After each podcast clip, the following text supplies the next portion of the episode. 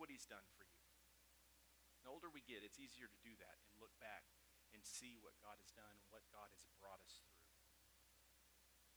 We have to worship. That's what our response has to be to what he's done. There's a song that we used to sing uh, by um, a worship leader named Paul Baloche. Uh, his most famous song that he had was Open the Eyes of My Heart. Uh, he's written countless songs. There was one that we used to do, and it's called Offering. And I remember one time at um, a, a, rehearsal on a Wednesday night, uh, we were practicing the song, and, and, Bob Hopkins, who, Bob, if you're watching, we love you, praying for you, and uh, we miss you. Um, but we were doing this song, and, and, and the beginning of that song talks about how the sun cannot compare, the, the literal sun, not Jesus the sun, but the sun, cannot compare to the glory of your love, for there is no shadow in your presence. Now you think about the sun. The sun is this huge ball of fire. I mean, we don't know everything about the sun, but we know, we know that it warms the earth. We know that it gives us plenty of light to be able to see, but there's still shadows. You know, if the sun is setting and there's a tree in the way, there's going to be a shadow. God is pure light. There are no shadows. His light completely takes over. That's something to worship about. So, what is worship? Most of us think worship is when we come to the, the music portion of the service. And we talked about last week how worship is any time that we acknowledge how great God is. So, what is worship? Let me give you an illustration. Now, I don't think she's here this morning, but Ruth Edwards, for years and years and years, used to sit right here. Years ago, she made the most amazing pumpkin pies. If you ever had one, you know what I'm talking about. Most people make pumpkin pie and they go to the store and they buy pumpkin pie filling, but she does it the hard way. She gets the pumpkin and she makes pumpkin pie from that. And it sounds kind of gross, but come on, people, it's pumpkin pie. What do you think it's made from? They were uh, fantastic. So let's say she makes me a pumpkin pie. If you know me at all, you know that I love desserts. I didn't get this by working out and eating good. I love sweets. I base where we eat out on their desserts. So if you need any pointers, I can point you in the right direction. Saltgrass has a great cheesecake if you haven't had it. But let's say she makes me a pumpkin pie.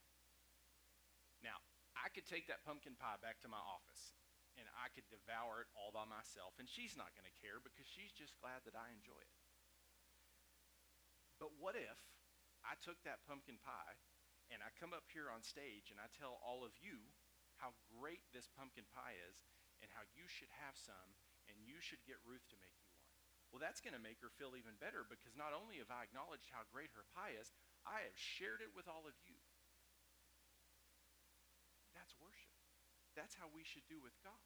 God loves it when we worship Him, when we thank Him for what He's done for us, but He loves it even more when we share that love with others. We must focus on Him and then share that with others. Number two, it increases our understanding of God. In 2 Corinthians 9 8 says, And God is able to bless you abundantly, so that in all things, at all times, having all that you need, you will abound in every good work. And then in Hebrews 11 19, talking about Abraham, the writer of Hebrews says, Abraham reasoned that God could even raise the dead. And so, in a manner of speaking, he did receive Isaac back from death.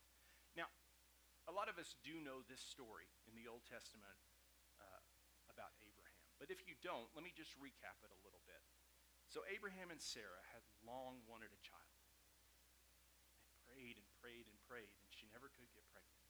And they made a lot of mistakes along the way trying to make it happen in their own way, under their own power. But finally, when they were older, much past childbearing years, suddenly Sarah was pregnant and she had a child. And they had a little boy, and they named him Isaac.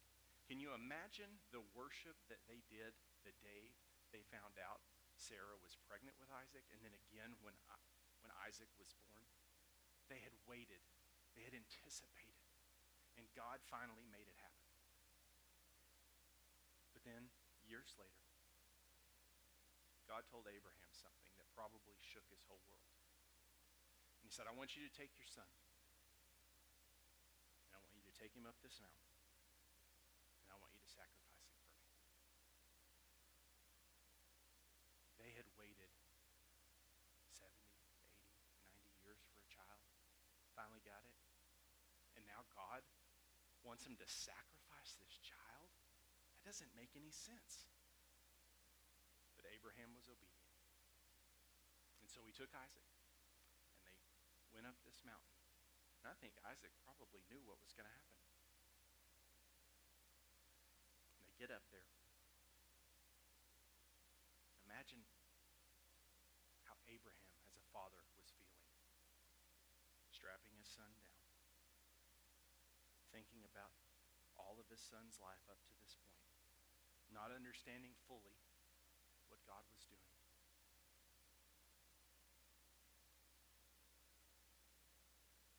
Looks at his son one last time. Tells him he loves him. Trusting that God is, maybe God's going to bring him back from the dead. Lifts up the knife. Right as he's about to thrust it down into his son's chest, he hears a noise and he looks up and he sees a ram caught in a bush.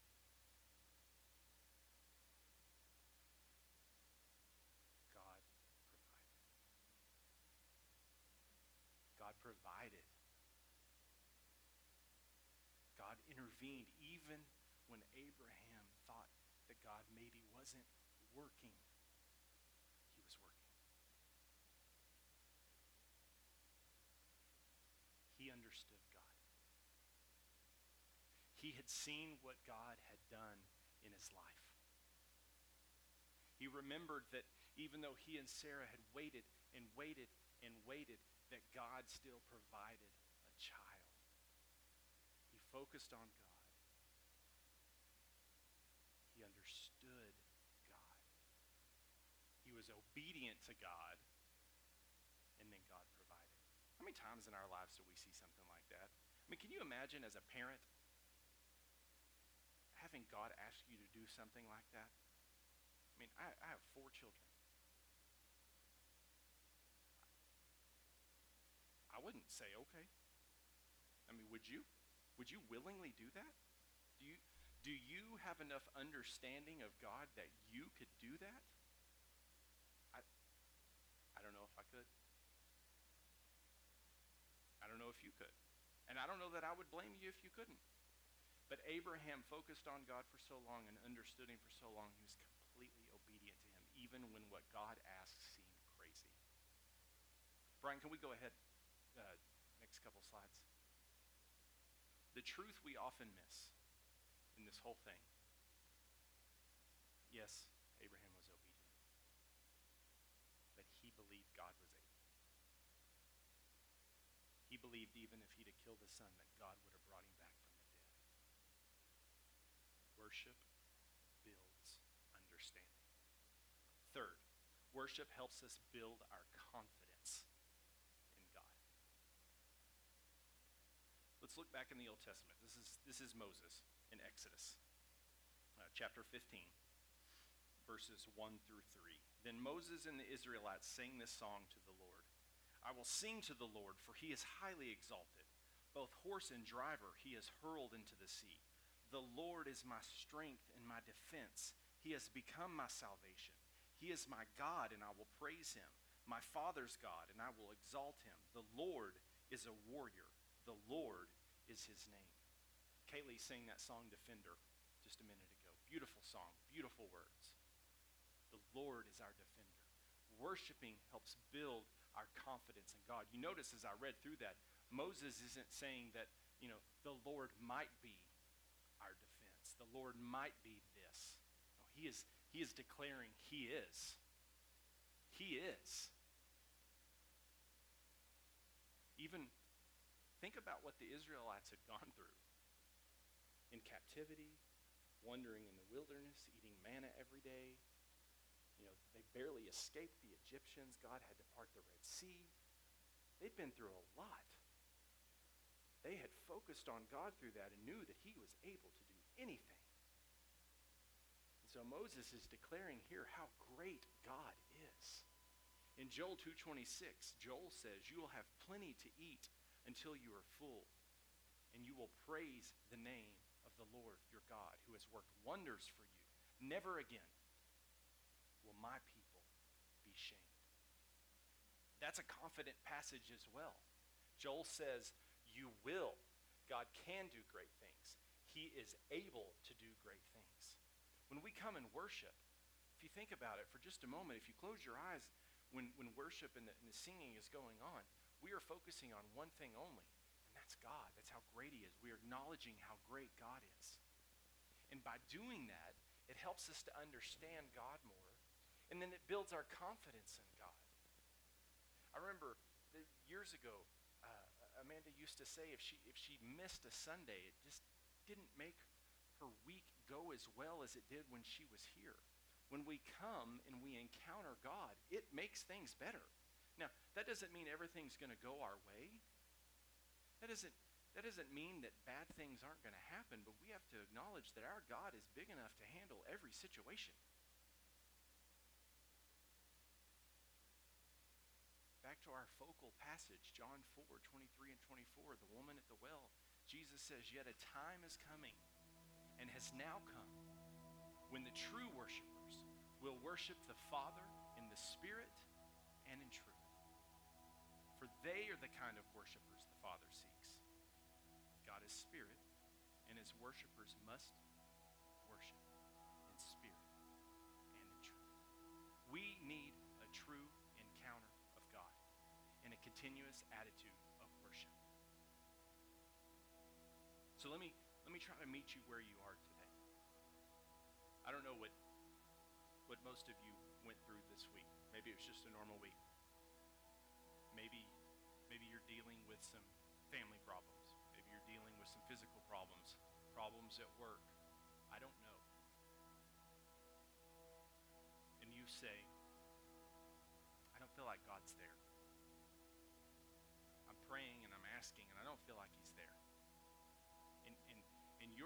telling me that I, I need to come worship and, and encounter God, but I feel abandoned right now. It, if I worship right now, it's just coming from my lips and not from my heart. So what, what can I say? What, what can I do?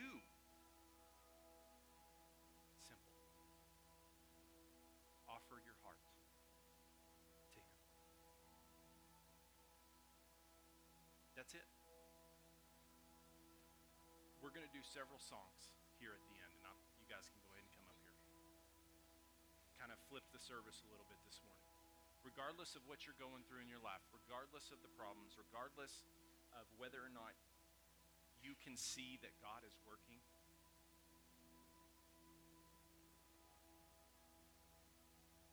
I want you to just focus on Him. just offer your heart to Him. Sing the words of these songs that we're going to sing. We all need God. We cannot go through this life without Him. He is pure light, pure love. Maybe you haven't started a relationship with Him. Maybe this is all new. Today's a great day to do that. There'll be people up here ready to pray for you. Maybe you're just going through some struggles and you just need someone to pray pray over you. Maybe you need to get your focus back on God. What can we say? What can we do? Just offer our heart to him. Heavenly Father, we thank you so much for loving us. We thank you for how you've shown us time and time again what you've done Father, open our hearts to you this morning. Help us respond to you this morning. You are a great God.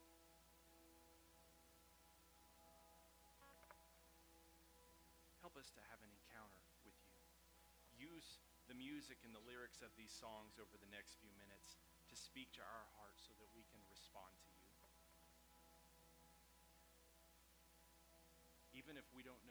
say this morning, Lord, I pray you would put it in our hearts what you want us to say, what you want us to do. Help us to offer our heart to you, Lord. In your precious and holy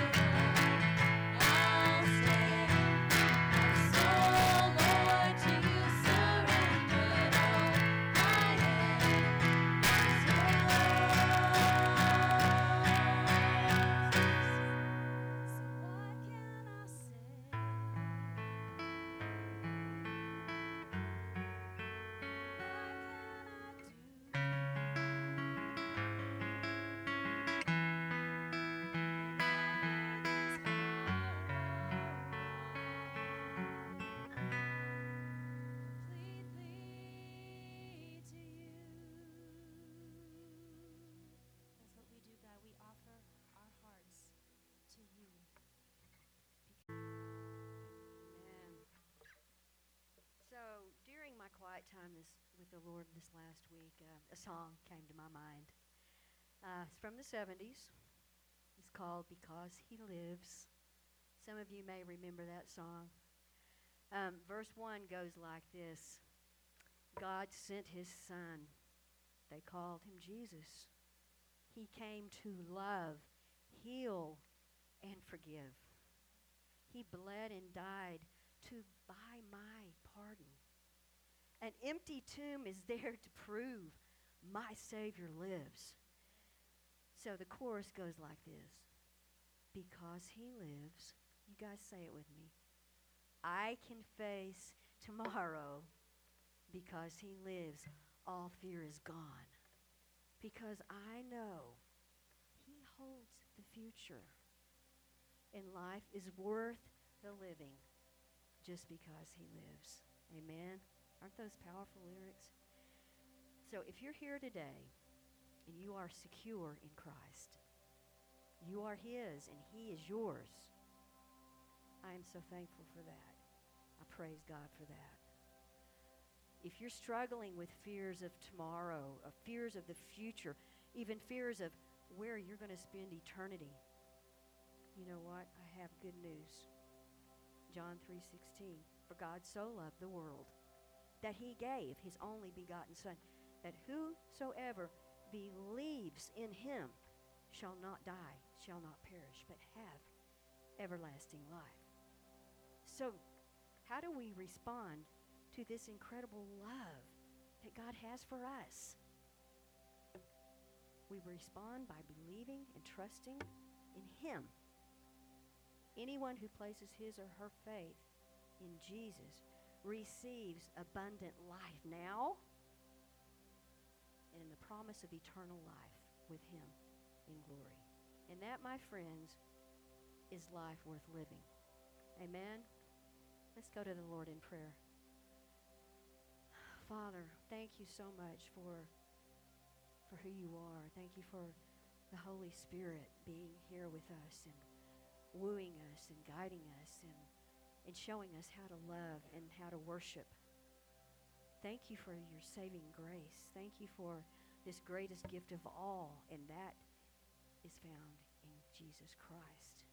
His sacrifice on the cross for my sin, for your sin, for the world's sin, and making a way for us because of your great love. Thank you for the abundant life and the promise of eternal life with you. Father, I ask if there is anyone that has not received you, Jesus, as their Savior, that you would give them strength and courage to say yes to you today. In Jesus' holy name, we pray these things. Amen. This is our